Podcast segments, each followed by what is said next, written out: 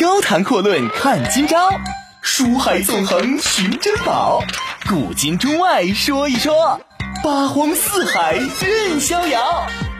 博南脱口秀就说不一样的事儿。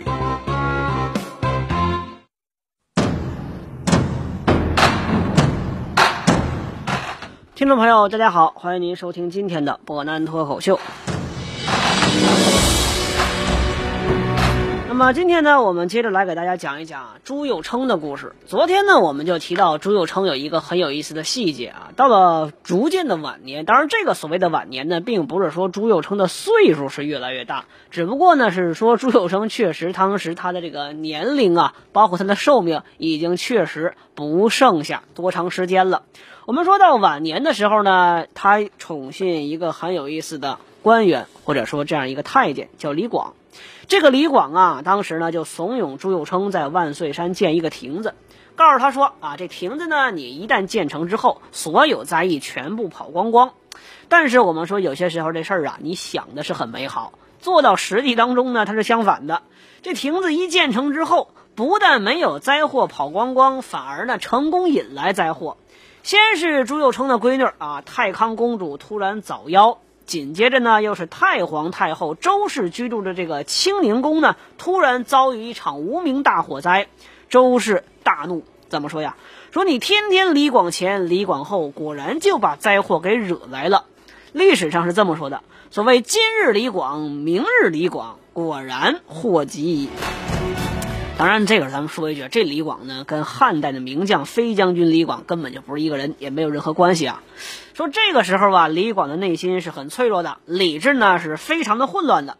他也知道这时候自己是惹大祸了，怎么办呢？干脆我喝下毒酒，去找前代皇帝，我去找明宪宗报道，就算完事儿了。这一下，朱佑称呢是非常伤心啊！他在灵魂修炼的道路之上的引路人，居然先走了。你走吧，也不带上我。于是呢，他就派人到李广家里边去搜查，希望找到一些，比如说类似什么教主真人速成修炼指南之类的秘籍什么的，看看到底有没有这些玩意儿。然而，我们说人算不如天算啊，想要的秘籍呢根本就没有，只不过呢意外的发生了点东西。到底发现什么呢？就发现这李广的收账本。上面呢记录了一些文武官员送的米粮啊，大家听好，米，什么黄米呀、白米呀，各千担呐、百担呐这些数字。朱佑称这个人呢很有学识，只不过呢也很天真，他就说呀，我也去过李广家，这李广家的仓库呢也没多大，哪能装得下什么黄米千担、白米万担，哪能装了这么多东西呀？这左右一听啊，差点没乐死，怎么的？赶紧告诉咱明孝宗，这黄米白米呀，指的它不是粮食，是金银的银语。所谓黄米呢，那指的就是成色十足的黄金；白米毫无疑问就是今天的什么所谓九二五的白银啊，这都是钱呐。这一下，朱佑成可以说是暴怒，感觉自己的智商受到了侮辱啊！自己信仰的李广啊，把他当做真人一般来看待。没想到这一位居然受贿，而且呢，百官还行贿。我们说朱佑称感觉自己呢，似乎是一夜醒来之后，发现自己人生当中做了一个大噩梦，然后摇摇摆摆、晃晃荡荡，最终呢，选择在明君和昏君之间选择了权者，还是继续当一个明君。明君啊，对他来说，可以说还是一个比较不错的事情。我们都知道，西方有句谚语叫做“蛇呢不知道自己有毒，于是人也不知道自己有错”。很多帝王至死都不知道自己的行为是错的，反而认为叫“天下之人皆负我也”。唯独朱佑称是一个例外，这一点可以说也是很多后世人追捧他的一个原因。这是他非常了不起的地方啊！弘治十五年，就是公元的一五零二年之后，也就是他生命当中的倒数第三年。朱佑称开始废掉这些所谓的炼丹呐、封氏之风啊，人家重新以正正经大臣，尤其是把刘大夏和戴珊两位名臣看作自己的左膀右臂，希望在自己不多的时间里边实现一个所谓圣贤帝王的夙愿。我们说没有这段知错就改的经历呢，朱佑称很可能顶多也就是一个所谓明君沦为昏君的比较可惜的反面人物。但是，正是因因为有了这一段知错就改的经历，那么朱佑称在历史之上也称得起是一个中兴令主。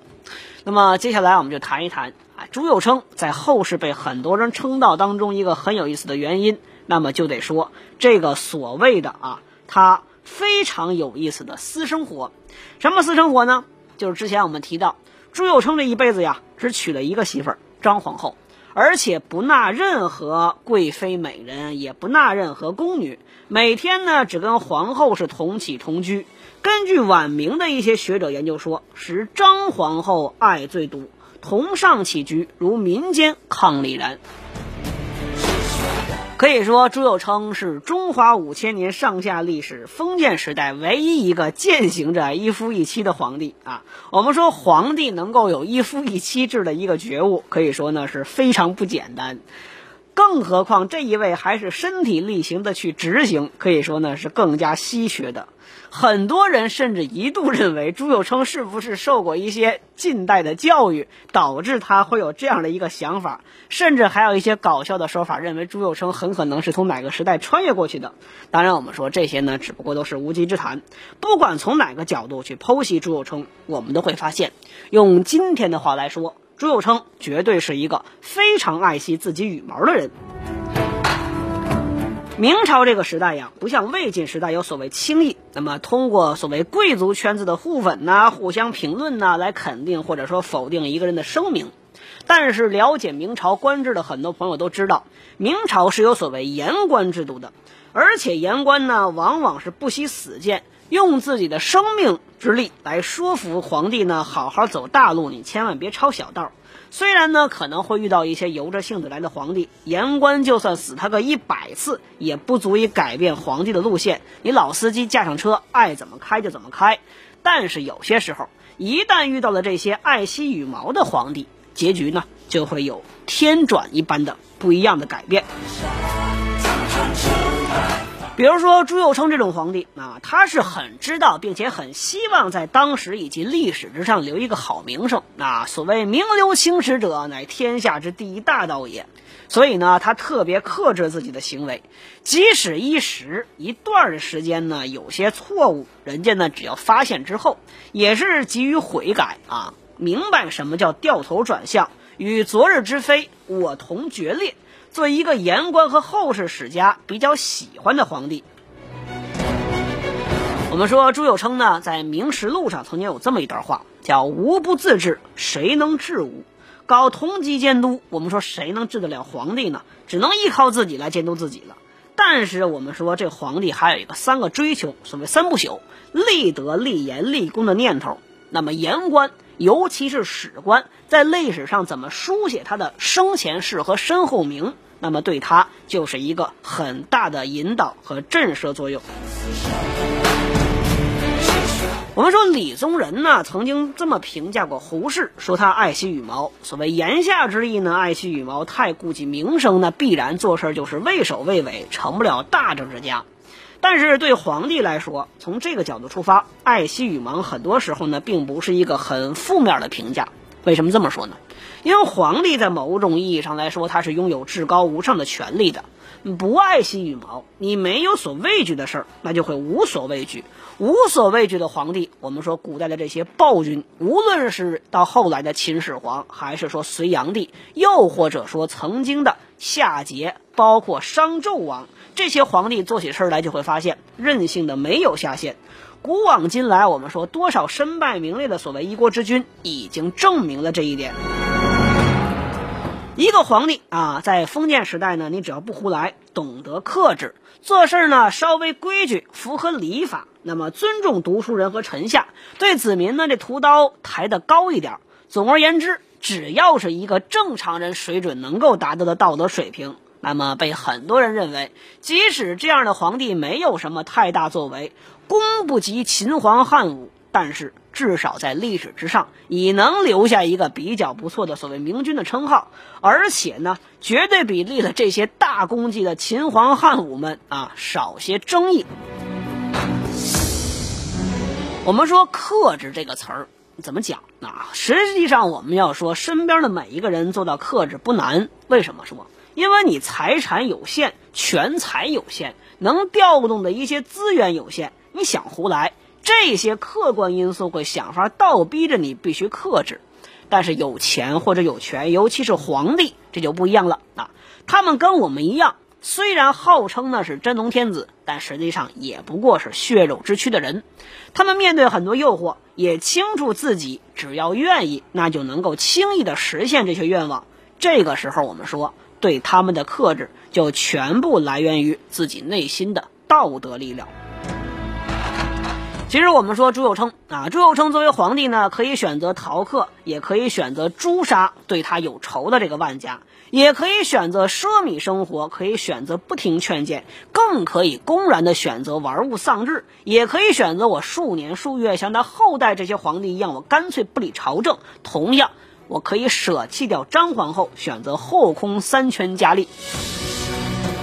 但是偏偏我们说朱有成选择了以上这些事情的所有的另外一面，人家克制而不任性，就凭这一点有点正能量的追求，我们说朱有成也算得上是能够撑得起获得一个比较高的评价。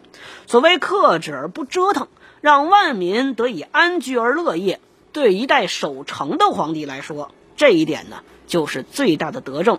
古往今来，尽皆如此。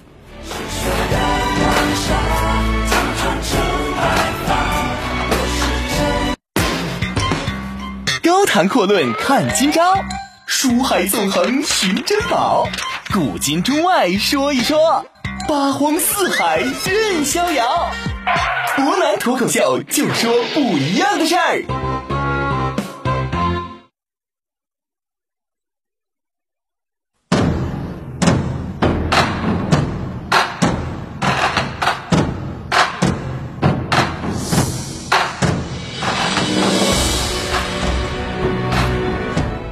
各位，欢迎回来！您现在正在收听的是博南脱口秀。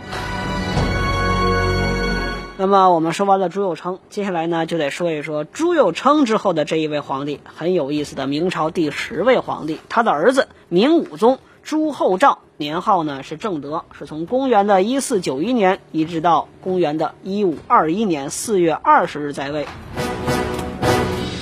这一位可以说呢，在明朝诸多皇帝当中也称得起是比较有名的一位，而且呢，他在民间的口碑是特别的差，出了名的荒淫、昏庸、荒唐。正德帝这几个字儿可以说真正称得起是明朝昏君的代名词。如果说之前的英宗和代宗是搞得国家出了点问题，那么可以说从他这儿开始，明朝的皇帝真的可以开始说一代不如一代，出问题了。而且正史当中呢，他的声名也很不好啊，宠信宦官，巡游无度，杖廷大臣，可以说呢，这都是史官记录在案的事儿。但是如果我们说这样一位被黑得体无完肤，从里到外都冒黑水的皇帝，仔细思考一下，仔细看一看的话，我们会发现，翻开史书，这位皇帝的背后似乎又有一些让人觉得不太一样的内容。首先呢，我们得说这一位太子的身世之谜。根据史书记载呢，朱厚照不仅是明孝宗的嫡长子，而且呢是独子，就他这一个孩子。人家呢是明孝宗正八经的正宫娘娘张皇后，她所喜爱的唯一的人生的唯一的一个儿子。在他生前身后，没有任何人可以跟他争夺这个皇位啊，没有意义，唯一的皇位继承人。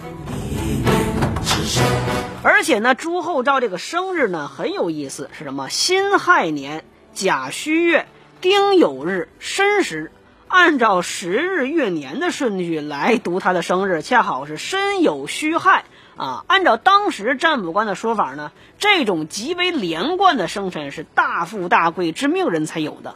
当然，人家皇帝确实是大富大贵。不过我们说上一位有如此奇葩或者说如此奇特的生日呢，恰是太祖朱元璋。如此的生辰八字呢，可以说让朱厚照这个太子之位是更加的稳固。除此之外啊，据说当年张皇后怀有朱厚照的时候呢，曾经梦过一个梦，什么梦呢？梦见白龙入腹。不久之后，这朱厚照呢就生下来了。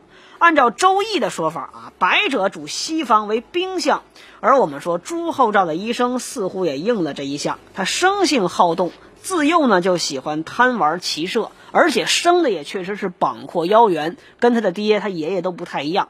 他爹、他爷爷也是膀阔也腰圆，但只不过大多是肥肉，而这一位生的正是孔武有力，一看呢就是一个做上将军的材料。朱厚照呢，正是有了这些神秘的内容和显赫的身份，他的父亲呢，孝宗对他是极为的重视，一心想把他培养成一个像太祖朱元璋，或者至少也像是朱棣一样文武兼备的旷世圣君。他对朱厚照喜欢习武、喜欢骑射这些呢，是颇为纵容的。当然，这一些也确实养成了朱厚照日后极为尚武的习气。公元一四九二年，哎，就是朱厚照出生不到半年的时候，人家就直接被册封为皇太子了。从上述的历史来看，我们说朱厚照的一生应该是一帆风顺、波澜不惊。但是，如果我们仔细看一看历史，会发现其实其中的细节没那么简单。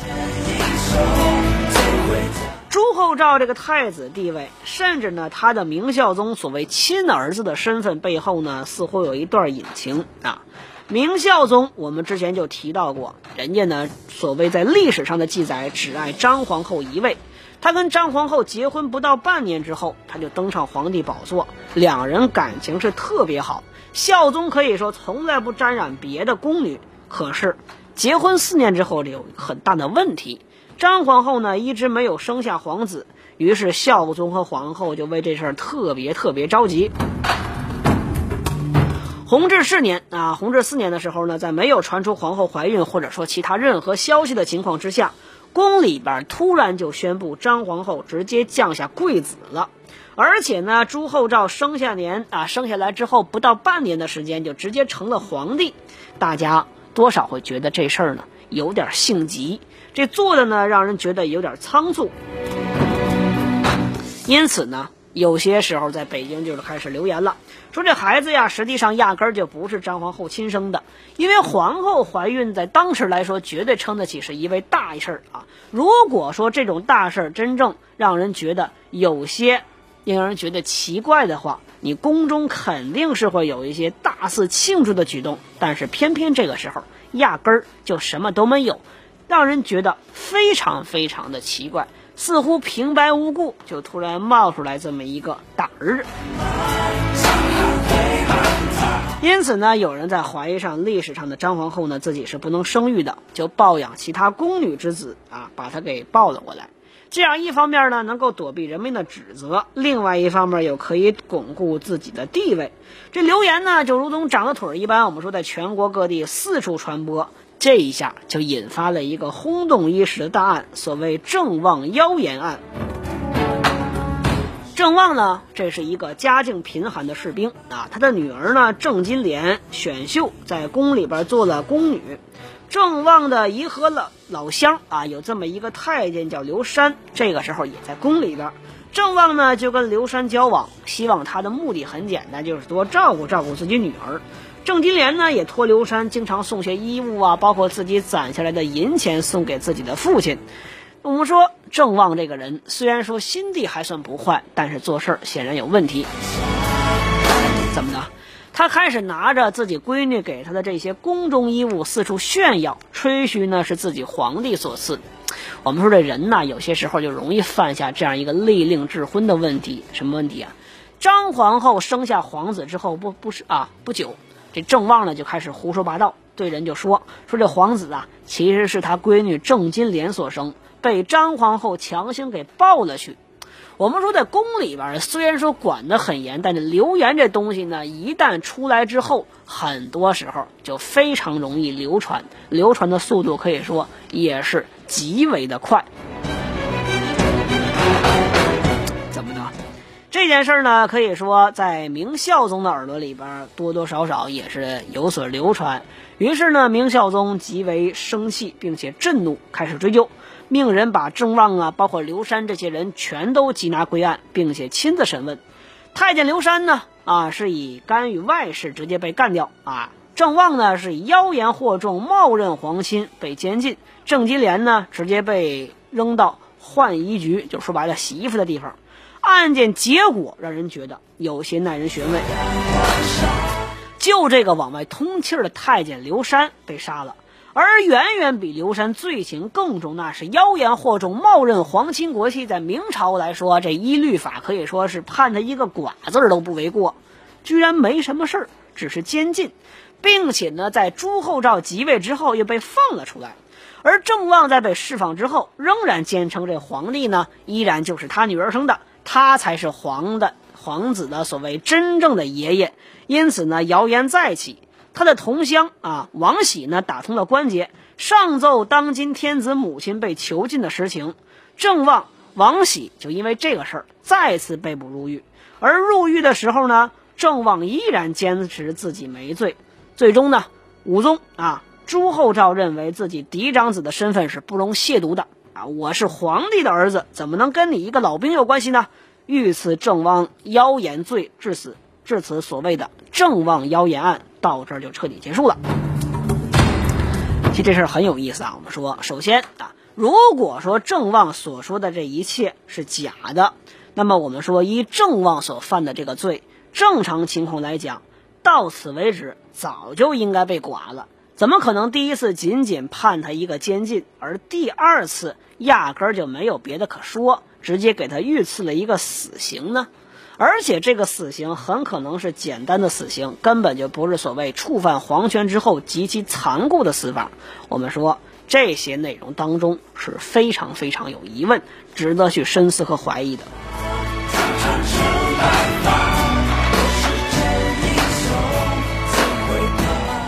我们再说第二点很有意思的故事，就是所谓历史上比较有名的应州大捷。朱厚照这个人虽然说后世评价很差，但需要承认一点，他是一个天性聪慧的人。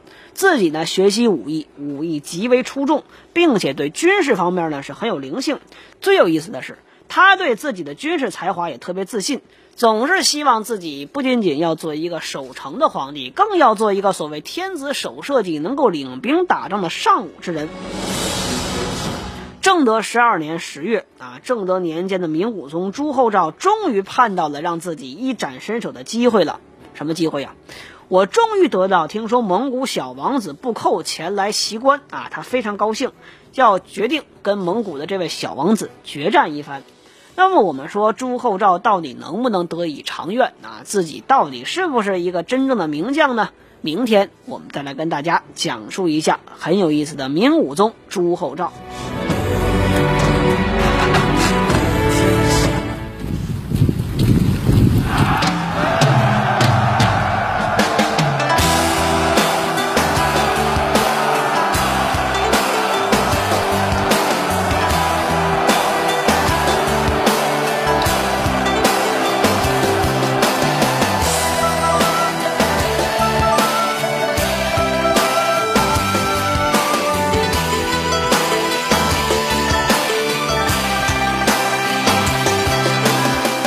将军，北方苍狼占据，六马十二兵，等待你光临。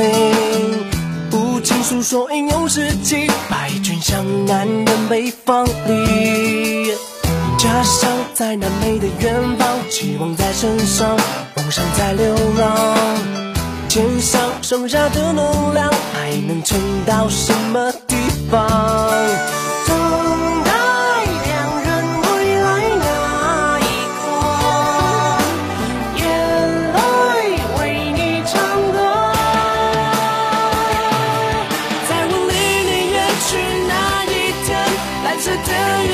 在我眼前骄傲的泪不敢弃守我眼睛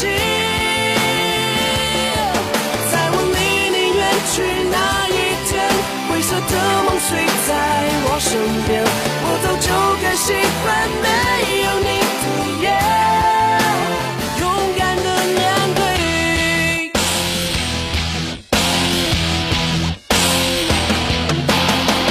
赤壁烽火连天战役我们。几万个兄弟在，长江水面写日记，愿你也能看见涟漪。家乡在那美的远方，泪水背着光，安静的悲伤。肩上剩下的能量，还能撑到什么地方？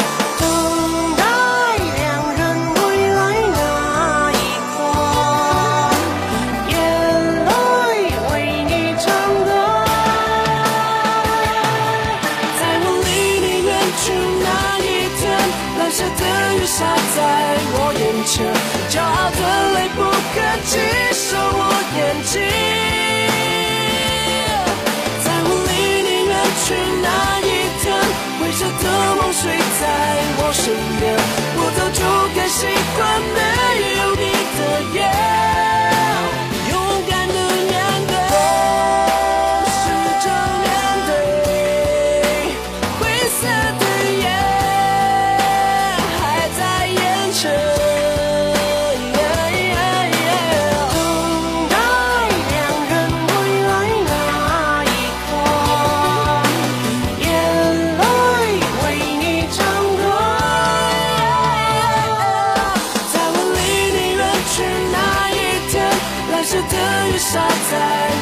骄傲的泪不可及守我眼睛。在我离你远去那一天，灰色的梦睡在我身边，我早就该习惯没